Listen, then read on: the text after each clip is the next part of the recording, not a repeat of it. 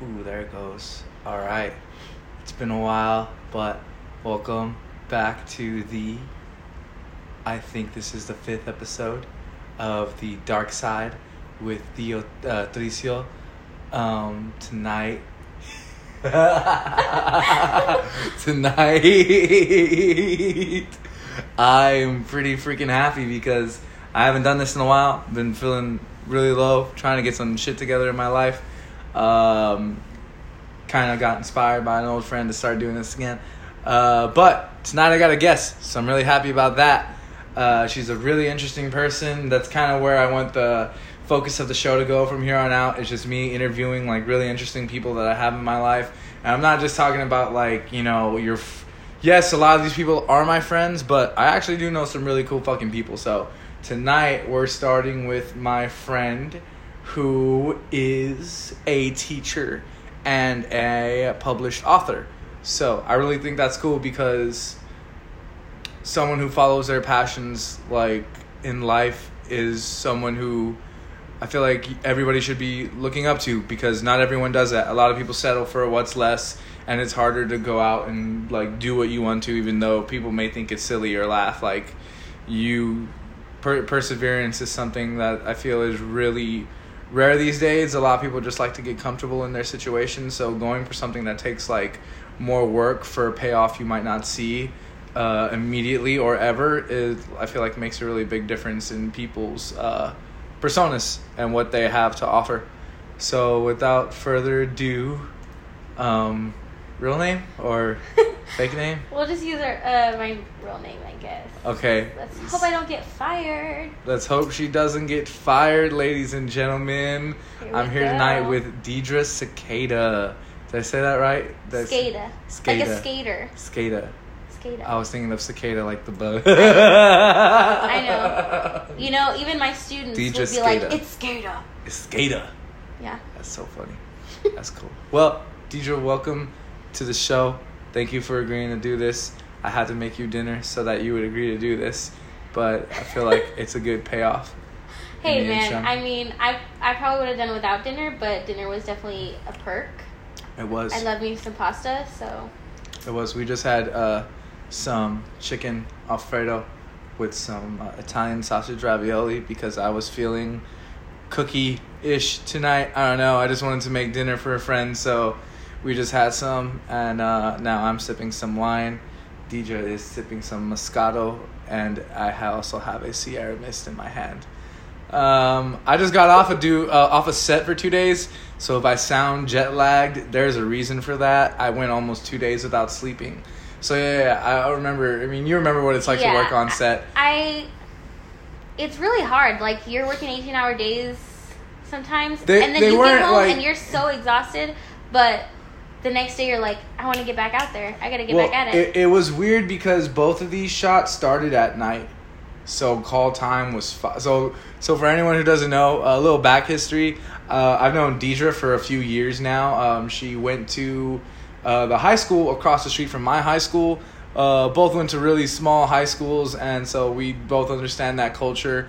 And uh, I've known her since think you were 17, 16. 16. Mhm. How old was I? 18, just like two years older than you. Yeah. Um, so yeah, we've known each other for a minute. Um, we kind of first bonded by uh, working on a film together uh, here in San Antonio. We uh, l- were working under a local director and uh, bonded through that experience. And so I have stuck with that scene um, over the years. Uh, I was the first art director on that feature length, and on this short film, I was the first, uh, sorry, first assistant to the art department, and um, and on this uh, uh, short film, I was the first AA again. Um, but yeah, I hadn't done that in a minute, man. I hadn't been on set in a in a few years, and on set like that, where it's like, uh, God, I really want to stop saying that. Um, that word. Uh, it was really like jumping back into it again, but I don't think I was prepared for it to be so intense. It's been a long time. Yeah, and both of them turned into almost 12 hour days.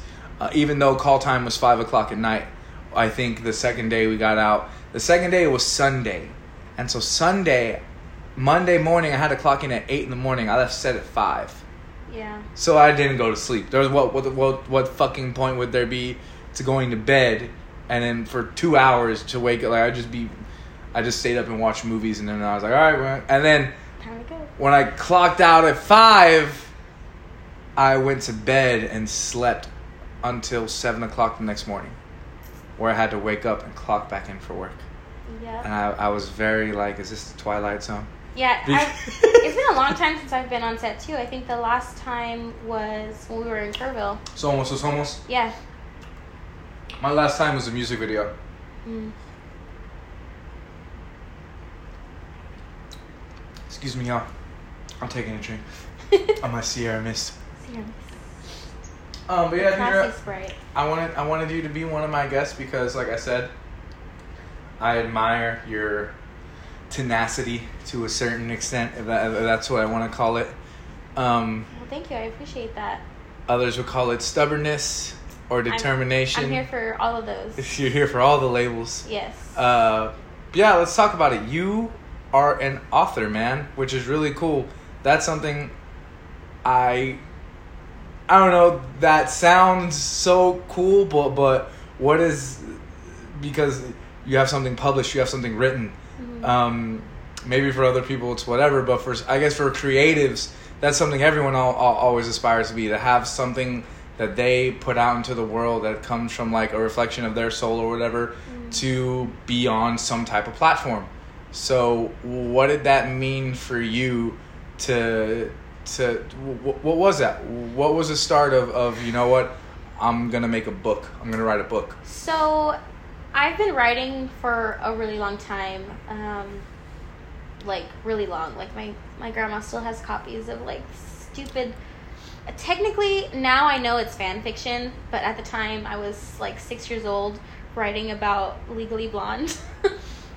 Interesting. So like it's kind of evolved from there. That was the last time I wrote fan fiction. So um, yeah, I just I've it's always been something that I've been drawn to storytelling. It's interesting because I'm not a good storyteller like like orally. I can't just sit here and tell you a story, but I can write one. And so that's the that's where I've been drawn. Opposite. yeah, you you guys like your family can can spin a story off the top of your head. Just I, and I I have to I have to sit there and think about it and write it and edit what I oh, have. Oh, and it can stuff. be convoluted, 100% fake yes from beginning to end. yes But have all the meat from beginning, middle to end. yeah you wouldn't be able to tell. But just can't translate that down onto paper. Yeah, But it takes so, so- long for my brother to write. I know. Oh. Um, he's always asking me for, for help too, and I'm just so busy all the time. I feel bad. Um, so yeah, I I wrote a lot when I was in high school, especially. I was on a little a little site called uh, Wattpad or Wattpad. People say it different ways, and I published um, like chapter by chapter a few stories. Um, Hi, Cass. Hi, We're joined in the studio with Deidre's cat, Cass. named Cass. uh, appropriately after a book character. Um, so, it, once I got into college, though, I had no time, like no time at all to write. I was so swamped, but I I really like missed it, and I missed reading too. I was really craving like a very specific subgenre of fantasy that I couldn't find anywhere at the time. Now it's more popular. And so at the time I was like, well, you know what? I'm just going to write myself write it myself. And so that's where it started. Never in a million years did I think, oh yeah, I'm to I'm to write this book and I'm to publish it. No. It just started as I wanted to get this story out of my head and onto the paper or in this case the computer document. um, and it it went from there and it took me 2 years in between school and work and all How of that. how many times did you want to quit? Oh, like every other day. How many times did you quit? to be quite honest with you, there were a lot of. That's why it took so long. Is because there were there were there would be months that Where I you wouldn't just write. like fuck this. Yeah, that I wouldn't even look at it. Um, which is why I'm so grateful that I'm kind And of what would keep bringing you back? Isla, which is the main character. All she right. wouldn't. She wouldn't so leave your me de- alone. your devotion to your characters. yeah, she was like in my head. She was like, "Hello, I'm Finish here. me, finish. me." Exactly. And so I'm very happy that I'm one of those that I'm a I'm a planner. There's something called planners and pantsers. planners, you plan it out, you Call outline. me boy pantser right here. Pantsers, pantsers fly by the seat of their pants, and they just We- write. we They just go for it. Do well. That's a lot like Ernest Hemingway. He would just get trashed, and then he Yeah. would write. And for me, the idea of writing a story like that gives me so much anxiety. but, but that that's Stephen King too. Like Stephen King's admitted in interviews that he would get drink, do coke, and just he would be, he. There's a lot of stories he doesn't remember writing because he was in like a few. And then there's other people who are just they need to sit by the creek. yeah, you know, I'm definitely not, you know, I'm, you know me, I'm very straight edge. um, the most I'll do is I'll have a few drinks every now and then.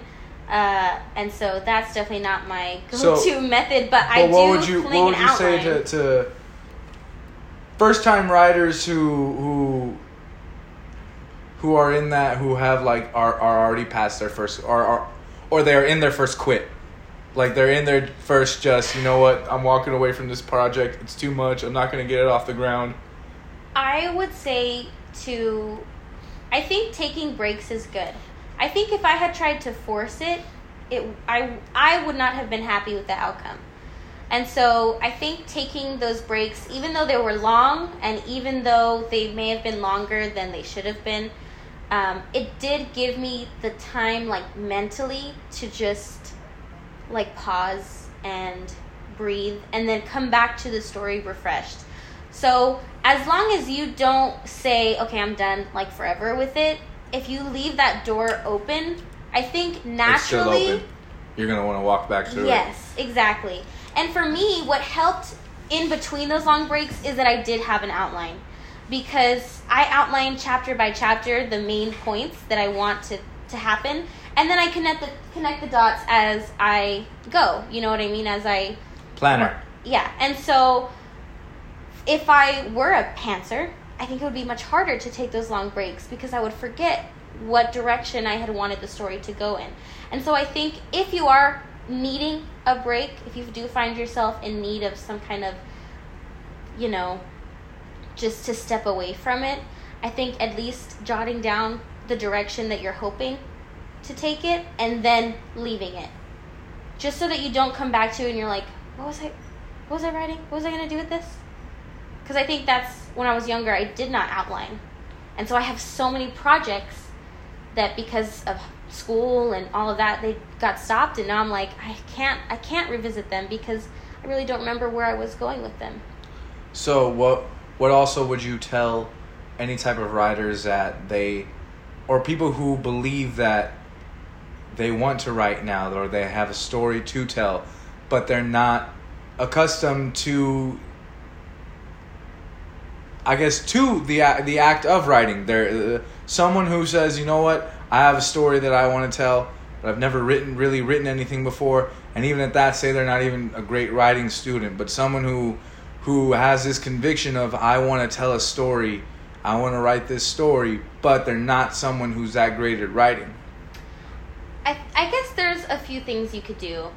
And this is kind of coming from like a teacher perspective more so rather than a writing perspective is that um, maybe try your hand at saying it verbally. Record yourself just telling the story aloud the way that you would normally talk and then listen to that and see okay how would I how would I write what I just said or could I could I say it better um, I think that that could help with that disconnect between your thoughts and what you get down on the paper.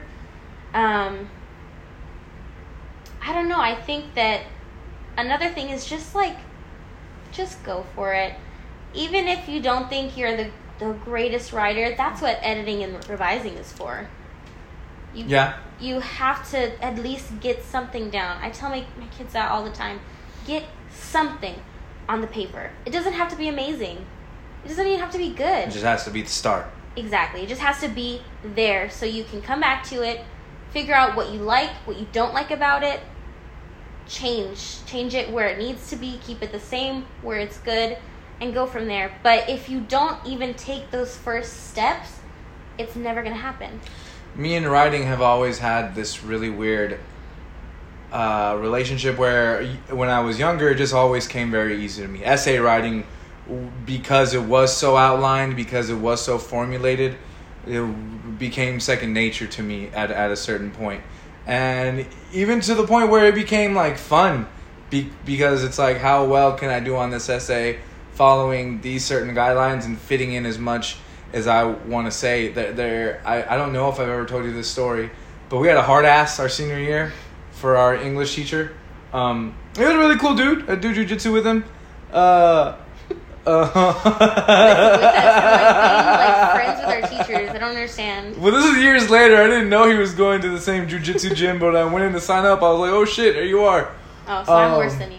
Yeah. I was there like the next day. um, no, no. Uh, so he was kind of a hard ass, and at this point in time, we were reading Hamlet, which if if you don't have a big exposure to a lot of literature and you get really bogged down in Shakespeare at a young age, you get really limited to what well writing actually I is. hate Hamlet. Let me just say, I hate Shakespeare. Like, you know, as a principal, I can't stand Shakespeare on any level, really. But Hamlet is You can hate him all you want, but he's the reason why modern literature blew up. No, I, And I, I'm not saying to- that's not true. Yeah, yeah, yeah, yeah, but it's also okay can't to be a fan. Yeah, Like, I don't know. I just feel like a lot of his stories are the same, but with But- twists here and there that make them seem very different. Definitely. But Hamlet, I just I had to read it twice when I was in college. I didn't get much Shakespeare like exposure when I was in high school, but I had we got a lot of exposure to Shakespeare I, in high I had more than I wanted when Oh, I was God. in college. My de- part of my degree plan, class. I know. my, part of my degree plan was to actually take a full semester of Shakespeare, intersectional Shakespeare. I didn't have to take Shakespeare, but we did have to take um, Victorian era uh, Old English literature. No, no, no. That the teacher was from Barbados, and she was the most do- like she would write buyaka on her papers. When we, when we got like an, above a ninety, she would write buyaka All on right. her papers. She brought in like rice and beans and meat on her last day. Our fucking final was to watch uh, Queen Elizabeth. Interesting. Yeah, she was. This was at A and M. This is at A and M, bro. Interesting. She no, was- I had. awesome, dude. She was my favorite teacher, and not because she was Wait, like what that, but be, what was uh, her name? ah, Because I had a teacher who. old uh, uh, African American woman with glasses. Yes, Yes. I hated her. Oh, fuck you! She was awesome. No, I just I took um. oh Because my she God, actually which- taught stuff too. I took it was like a bunch of like. We read the Faerie Queene. We read Did a you- lot of like Yeah, yeah, yeah, yeah, yeah, poetry. yeah, yeah, yeah. But I like that shit. I don't know why I like that shit. I don't know. I just couldn't stand. It's it's Her very class. yeah yeah. 'cause No, she was it- it- very nice. Nothing No, no, against her. and, and it had to do with the the uh, the the court. It was very heavy about like how the old, old English royal court conducted itself and how that played. But but her, if you paid attention, the point of it was how did the the the actions of the court, how did their doings affect the literature around them? It took me a long time to get to the fact that like, oh fuck, like there's actually a correlation between the writing at the time and what's actually happening in the English government. Like they they made they made the Gothic era of literature because it was so depressing to be alive. yeah, I, I mean, I don't remember exactly which class I was taking with her, but the the like. no, you just said the Faerie Queene. We read we read we read the, we had we took the same fucking class. I mean, the syllabus sounded like I was so excited for that class, man. And I the- was too, and guess what? It was still an awesome class So much class. about like um, the dynamics between like um, gender and and like sexual expression and all kinds of like really cool stuff that I was interested to see from that era. And then we didn't actually talk about any of that. Really? We just We talked did? about about old white guys. And she was always saying how she hated that these were the men who created like canonical or who are considered canonical writers of the time and how other people should be considered that. And I'm like, well, what other people? You're the expert in this field. Tell me, show me, please introduce me to these other people. But we Did we you weren't. say that, or did you keep that in your head?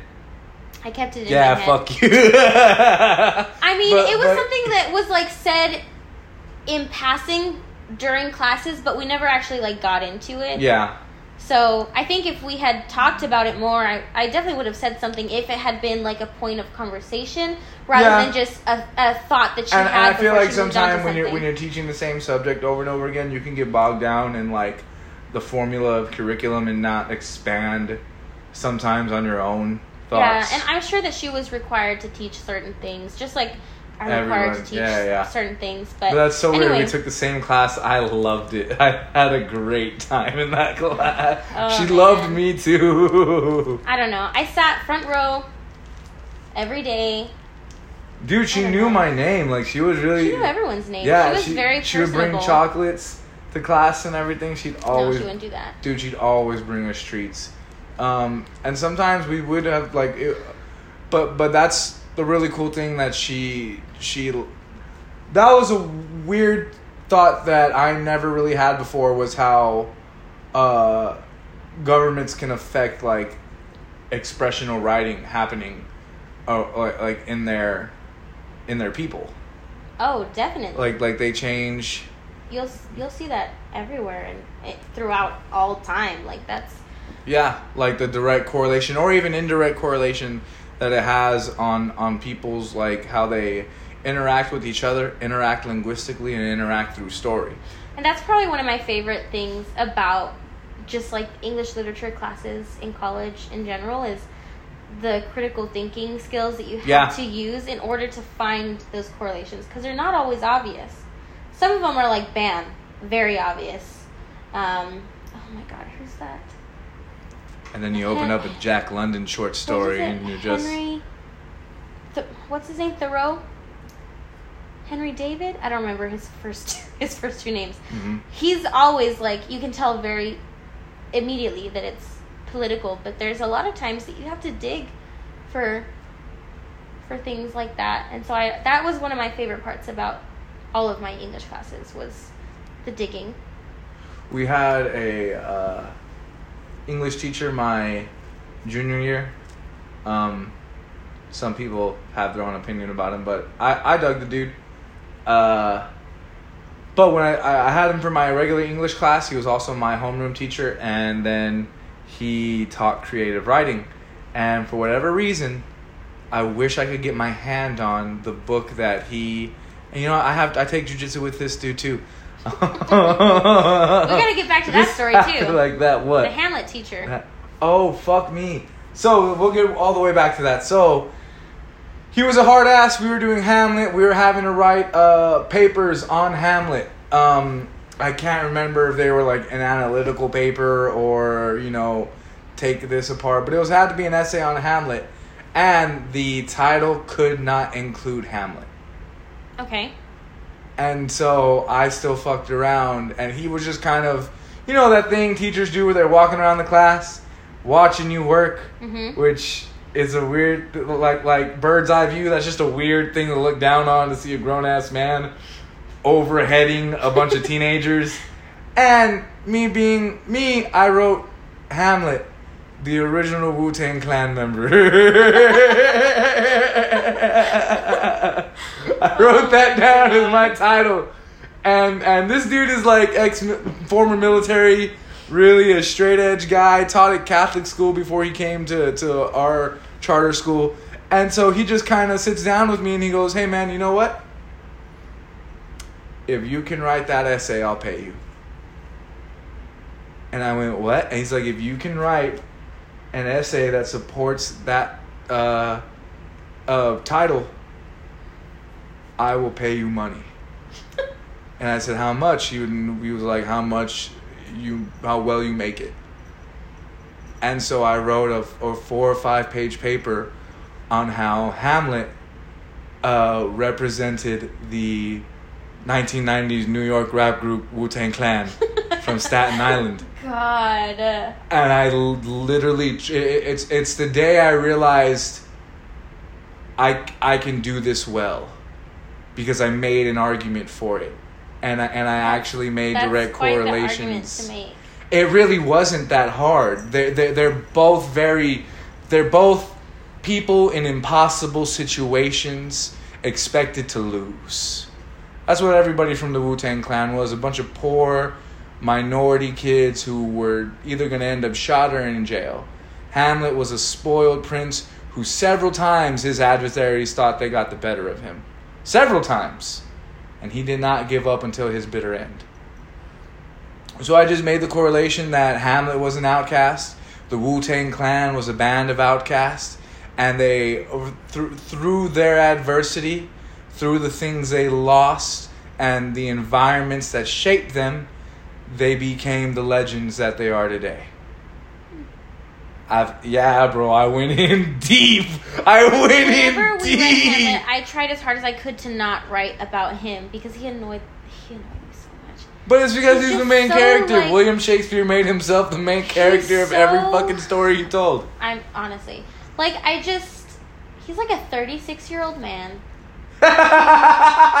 who dresses in all black, who walks around with skulls simply to to like uh, make other it's people his uneasy. persona, bro. It's He his. just reminds it's his me chic. of like it's just like uh, I don't know, like scene kids but a when scene we were- man. but a scene adult, which is even worse. Like they, This is I don't know. So I manager could at not Hot him. Topic. So any, honestly, he would be the manager of Hot. Oh my god, I can't even. So no.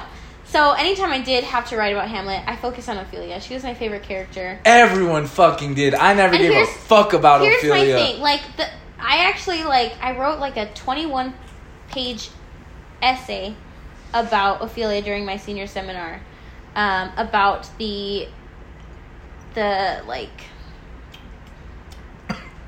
the references of nature used in Yeah. relation to her and like how her family uses it to like infantilize her and yeah it was Basically, fuck up her head. yeah. Poor thing. I don't know. So it was i don't know. I just really i, I also had to read a um a poem written by um this guy inocencio something. I don't remember his last name but um, it wasn't a poem. I'm sorry. It was a play based on her but instead of ophelia it was a um a gay college student um, Wow. who had been assaulted and who was going to Planned Parenthood to get tested for STDs. Fuck. Yeah. And it was based on Ophelia. And so I even got to interview him over the phone about his play and how it related to, to her and how he used nature in it. And so that was probably one of my favorite things that I had to write about, despite the fact that I had to muddle through all of those scenes with Hamlet. But either way, he ended up paying me fifty bucks. That's which, cool. Yeah, yeah, and I used it for Valentine's Day, I think, with my girlfriend at the time. Uh, But either way, I thought that was really cool. He even gave it to one of the other teachers there to read, and he was like, "Whoa, "You wasted your time doing this." I was like, "He fucking challenged me." He said, "Write a paper to fit that title," and I went, "You're on." you know, and sometimes with certain students, that's what that's what you have to do. You have to pretend like you don't think they can do something to get them to do it. That really is me and then though. like it really like it's kind of backwards. You know a little bit of my family But- though. We're not I, where I shine, where I fucking excel, is pushed in a corner. I don't necessarily like that, but I do know that is where I excel. I excel backed into a corner, and everything stacked up against me. yeah, and so like from Other a people teacher excel with it standpoint, planned out. I I never like actually look at a kid like they can't do this. But sometimes I have to like challenge them in that way so You that have to play the to end, their mentality. exactly. So that the, We've at the end gone they're like, so long and haven't even mentioned the fact that you're. Well, we mentioned it, but we haven't talked about you being a teacher know. whatsoever. it's all right. It's all right. We're here now. That is. Well, well Like- continue what you were saying. So, like you said, you have to play to their mentality. And so at the end, when they do succeed and they are able to do it, I'm like, see, was how was that so hard? And they're like, what are you talking about? And I was like, I knew you could do it the entire time. You weirdo, just do it. You can. Like, I think that was less with me and this dude. It was more of me and my cockiness, and him like, all right, let's see if you can do it. Or it could have been the other one. Sorry, guys. I've had a little bit of wine, so I'm hiccuping over here. oh my gosh. Okay, we are. You know what? Well, fuck it. We'll go a little bit more in. Diedre is also a teacher, um, and I thought that was really interesting too because I feel like that job just got that much more. I mean, I already. Oh man, the idea of being an educator in the United States is a wild one uh, under regular circumstances, and now you are one during the most. Uh, eventful and memorable crazy time that we're ever gonna see in our generation. You're you're you're a teacher in a pandemic. Yeah. And you know what's like? So last year was my first year, right? And Uh-huh. then in the middle of the So you're a second semester- year teacher. Yeah. So that's you know like you never think, oh yeah, my first year is gonna end because of a pandemic. It's gonna be thrown off the rails. But you know, I feel like that's really on brand for me. Like, nothing just goes smoothly, you know. So I was your- not really all that surprised. that just something came in and fucked up your Yes. whole year. Yes. I didn't even get to say goodbye to my kids. Like, I was so bummed. And you teach ten year olds, twelve year olds, Yeah, so I teach fifth, so they're generally about 10, ten or eleven. 10 or 11, and then 11 maybe if they got held back in early elementary, they're like 12. And so I would imagine wrangling those kids up together in class is a hard enough ordeal. And now you're having to do it with. I, I feel like it's beating a dead horse. Like, like so many parents are going through it right now where they're attempting to get their kids just to go to school on, on, this. And so this is something I wanted to ask, and I, and I didn't ask it while we were talking about this earlier. And I and I'm I'm not saying I I don't know dick, bro. I'm not an educator. I'm not a fucking anything that has to do with school. But this is just an, a thought I had. This whole school for everyone thing is it's pretty fucking new. This whole ideology of everybody goes to school is if we're thinking about the grand scheme of history, Yeah, like even that's a pretty revolutionary idea. Yeah, some of our grandparents they don't go to fucking school. So it's a pretty revolutionary idea that you know what, all you fucks got to get educated. As an educator, what do you do you think, or or, or or what's your opinion if they came out and said, you know what, for a year, no one, none of you fucks go. I'm not, I'm not talking. I- I'm not talking. and I don't want the opinion of like the effect it would have on on like parents who are trying to get by already. I'm just talking about from an educational standpoint. What do you think the real effect would be if, if the government just came and said, you know what, it is such a fucking risk, just for one year. Everybody sit the fuck down.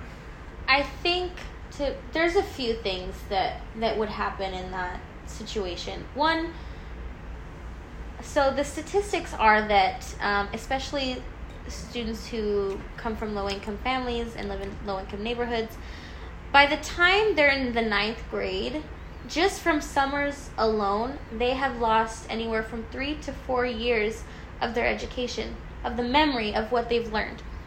Students in uh, like higher income neighborhoods and from higher income families, it's anywhere from like one to two years that they lose. If they were really to sit out for a whole year, I really do think that it would it would push them back so far that they couldn't even start from where they left off. They would have to backtrack. And so I think the, that the for result of it would be okay. I think for students it would affect their um, self esteem because they have enough. They have enough. No, like, they'd be the pandemic kids. that. Like whoever didn't have to get held back the year before or or for whatever even when shit starts back up uh, yeah there, there there's gonna be this it, there would be this weird well no i think i think that's what this type of schooling is creating because of you said like so many kids aren't doing their work already Yeah. what's There's the difference what's the difference between them just not There's going? definitely a, there's definitely like a gap that is already forming. Um, but at least at the very least they have some access to it. If they if they like in the grand scheme of it, is kind of is just the lesser of two evils. because Because one option is okay, fuck it, no school. But then I'm gonna be honest, that's not that's not the thought I had with it of of them not going puts sets them back x amount of years more. Mm-hmm. It's not just that one 12 months that they're gonna miss out. They're gonna miss out on what they're gonna learn and what they have learned Exactly. because as it goes on, what what they have learned gets used in the years to come. But with them missing out a full 12 months or a full nine Nine months, um, it could be detrimental. It really could. And another thing is that so much of what kids gain from school is about um, mental health. And I know that on some level, school can be harsh on their mental health, but for many students, it's a reprieve from what they experience at home. This is where they get some kids get their the only meals that they're going to have at Mhm. all.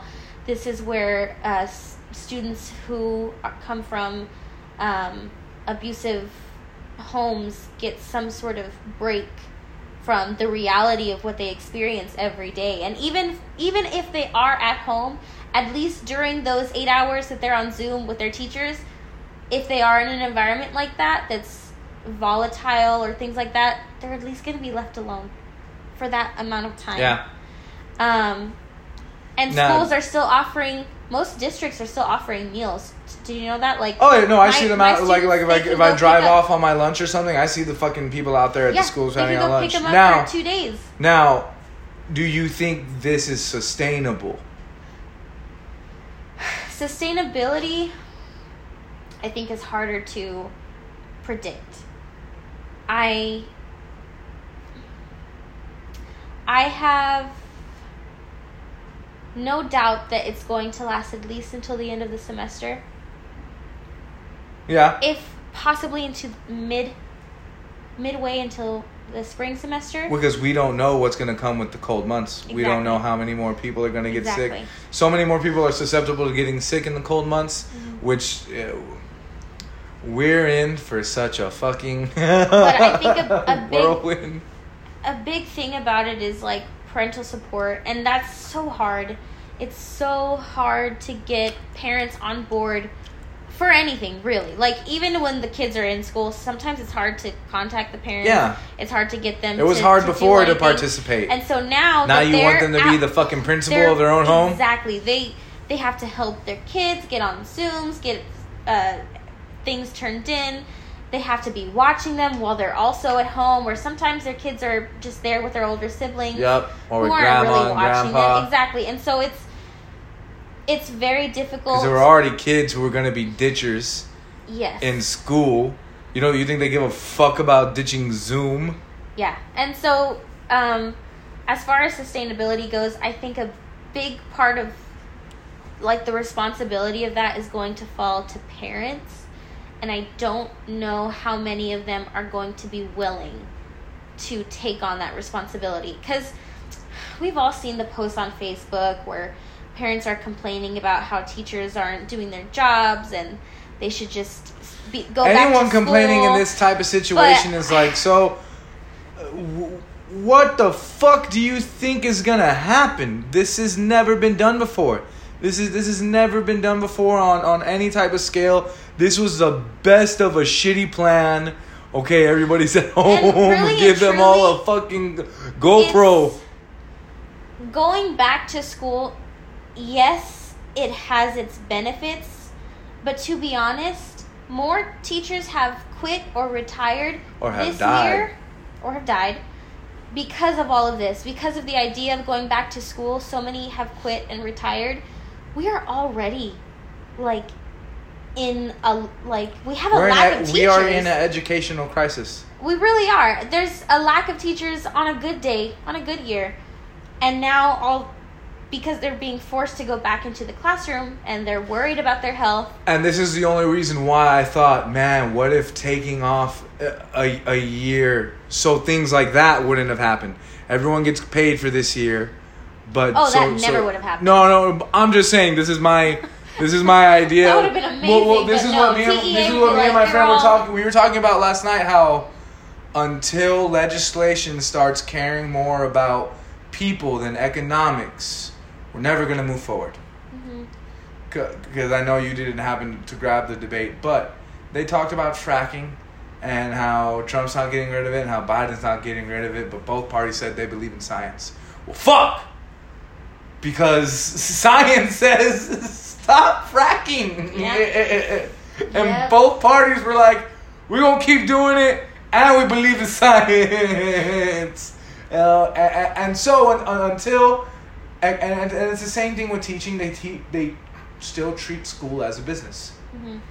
So until legislation starts to care more about people and people's well-being educationally more than they care about the economics of schooling a- a- and having a kid's ass in the seat for taxes it, it's the direction it's heading in doesn't seem like it like it's one that has the best interest of the student in mind Yeah.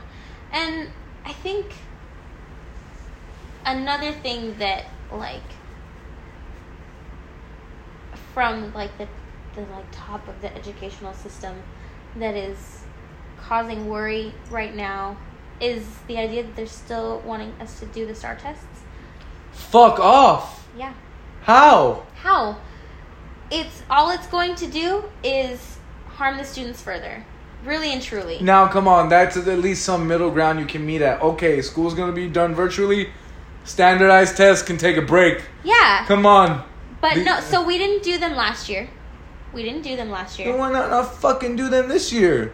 I don't I don't understand it. I don't know what exactly Like, if it's gonna last until December, that's half the year not your ass in the class. And, and like we said, we don't know what the world's gonna look like January 1st. We don't know how many more people could possibly get sick or not sick. So January January first is gonna be the day where everyone wakes the fuck up and we either find ourselves a little better off or it's Road Warrior. It's it, it it's it's gonna be uh, and it scares me because it, it I mean it does and it doesn't because I'm I'm all for the fucking end of this too at the same time. I feel like humans have fucked it up as much as we could fuck it up and maybe we really do deserve the shitter. The other part of me sees my niece and nephew and my co- younger cousin and go, well, fuck, maybe these shitheads can do something about it. I don't know. I want to believe that with all their technology, they're not going to get sucked into the, the the stream and the cloud of just not giving a fuck, of being apathetic, Yeah. of being apathetic of your surroundings, uh, uh, of because our generation is already. If the, we saw the meteor, we could give a fuck. But you know, I was actually literally just today talking about about that about how in a few years I think our generation as parents is going to be vastly different from the generations just right before us even. Well, And I think dude, I think yeah. I think here's the, here's what I think is going to happen. All of the all of the things that we see out in society today, the the protesting and um, the calls for change, especially with people in Gen Z and like millennials The and Zoomers. stuff, the the Zoomers exactly. Um, I think that's going to go a great deal, and I think it's already started um, towards changing how children are going to be raised in the future. And I don't think that they are going to live in a society that is as apathetic as ours is right now. I really don't. Um, But apathetic in what sense? Like, because I I don't want to sound like an old stupid fuck, and I don't have kids, so I can't speak to it either. But I do feel like our generation is creating has created helicopter parents, where we're so, but also for good reason because in the '80s and '90s, a lot of fucking kids got kidnapped. Yeah. S- sex trafficking is real, Mm-hmm. kidnappers are real, but at the same time, we have taken something away from what it meant to be a kid. Mm-hmm. 12 years old. I've been going to the St. Mary's Strip since I was 12 years old because my older brother had a fucking band. I didn't have a fucking cell phone. My parents would drop me off at 12 years old on the St. Mary's Strip when it was still gang members and fucking stupid ass uh, jean vests. And it wasn't like I was going up and down into bars, but I was getting into the bars that my brother was playing at. And I think about if I was on the strip today and I ran into my 12 year old nephew, he might quite literally piss himself out of fear. I didn't have a phone. I didn't have a fucking car. They would drop me off and they would say, hey, and my brother couldn't do dick about me actually going or not. And I would. And I'd hang out there and I'd hang out in bars and. And I don't know if I, like I said, if I ran into my nephew, he, and, I, and I took his fucking phone and just threw him on the street, He wouldn't know what to do with himself. He would probably, and it's no fault of his own Yeah. he would start crying And and, so- and, look for an adult to help. Thing When I say when I say that, I don't mean like my students now. I mean like quite literally like we're 24, 26, right? You're talking about in tw- in ten like, In like 10 like- years from now. Okay, I get that. I get that. I get that. When these kids are in their 20s. You know what I mean? I don't know, and I and I feel like you're. I feel like it's gonna go both ways, really to the left and really to the right of of of kids being apathetic, because even my nephew came up to me uh, last a few days before New Year's of 2020, Mm-hmm. and he said, "Hey Pat," or he calls me Ticho. Is is this all bullshit? he really he really said it like that. Oh my gosh. Uh, uh, uh, and, and- and- and so for me, I was like, this is a pivotal moment. I have a really big responsibility here. This dude came to me with a real life question. I know it's a vague one, but he kind but he said, "Is this all kind of just is a lot of it bullshit?" And I and I had two options. I could lie or I could level. And I looked at him and I went, "Yeah, man, a lot of it's bullshit. A lot of a lot of it is really uh, until you find out what isn't." And he went, "All right, I was just making sure." Yeah, and, and like for kids, but I like, think his exposure to the we- internet, I think that might have been where I, I don't know where that came from because even though yes, I may have been a different kid than him at twelve, I don't think I ever had that thought capacity of Mm-hmm. asking an older adult who I looked up to, "Hey, uh, are we just fucking around?" And I and I went, I can't lie to this fucker. He's gonna remember this moment for a long time, whether I fucking lied to him or whether I fucking told it how it was. Yeah. And I told him I was like, yeah, man, a lot I- of this is bullshit. I definitely think that you're right about the access to the internet. Um, they they are exposed to things even so where there's something taken away from them that we had. There's something given to them that we didn't have. yeah. Um, and so We caught the tail have- end of it. We, We- get we- the live like life experience, like Yeah. the stupidity of like all the dumb, dangerous things that we were still allowed to do that they aren't then we anymore. got phones. And then later, when we were They in never high school, they were born with the phones. yes, I have like so they they really do get exposed to so much more online that they can think about, but they don't understand the experiences No, behind it. because at his same age, like my my, and, and, and hey, I can't fucking tell you how to parent. You gotta you gotta do it the way you gotta believe it. And so my sister, she's just a protective parent. That's her fucking prerogative. She wants to do to make it to eighteen. Mhm. So he's just a little more sheltered. Whereas me, at 12, I was in a ditch with a skateboard with my other hood rat friends, and they were smoking weed, and and and it was just a different time, man. It really, but it's just so different because my brother at 12 could have been doing the same thing I was, i.e., not at home without a phone with his friends in a ditch. And we're the same age difference as me and my nephew. Mm-hmm. So to see it flip that quick mhm. in, in just one generation, that the two previous generations, even the one before, I could see my dad. My dad did hang out in ditches with his friends. Three generations before to be doing the same thing. Now to this new one who no. I think we're in a very. They're living in a very interesting transition period. We yeah yeah yeah. Well, they were think- born in they were born into a very Yes. interesting transition period. We caught the tail end of it, becoming teenagers. Yes. The, the, the, if you were born 93 to 97, you have a really weird space to navigate too because you got born, you, you grew up, and then technology blew up. hmm And being in your 20s, now you're, you you feel a lot older than you should. honestly, Sometimes I'm like, wait a second. You mean I'm not 40? I'm, it- I'm it- not middle aged. I just feel like this. Diedre, I can't I can't tell you how happy I am that you said yes to doing this. This was a lot of fun. This is usually I'm gonna be real with you. I do 13 minutes. Oh my God, It's been almost but an hour. we've been having so much fun. I didn't want to stop it. I wanted to talk about you being a teacher. I wanted to really dive into you being an author. I feel like we got a lot of that in today. I feel like we could talk about a lot more. Um, but this is how it always happens with with our conversations. They just But that's awesome. Like, go. like I love that you and me have that capability because I don't feel like I share that with a lot of people, but definitely with you. Like we've always been able to talk, and that's something I wanted to finally like get down on recording. Is just us having our and see. I didn't. I didn't go off at all. you did. I was, I was very. like we stayed away from religion. We stayed away. You guys have no idea. This boy and his family.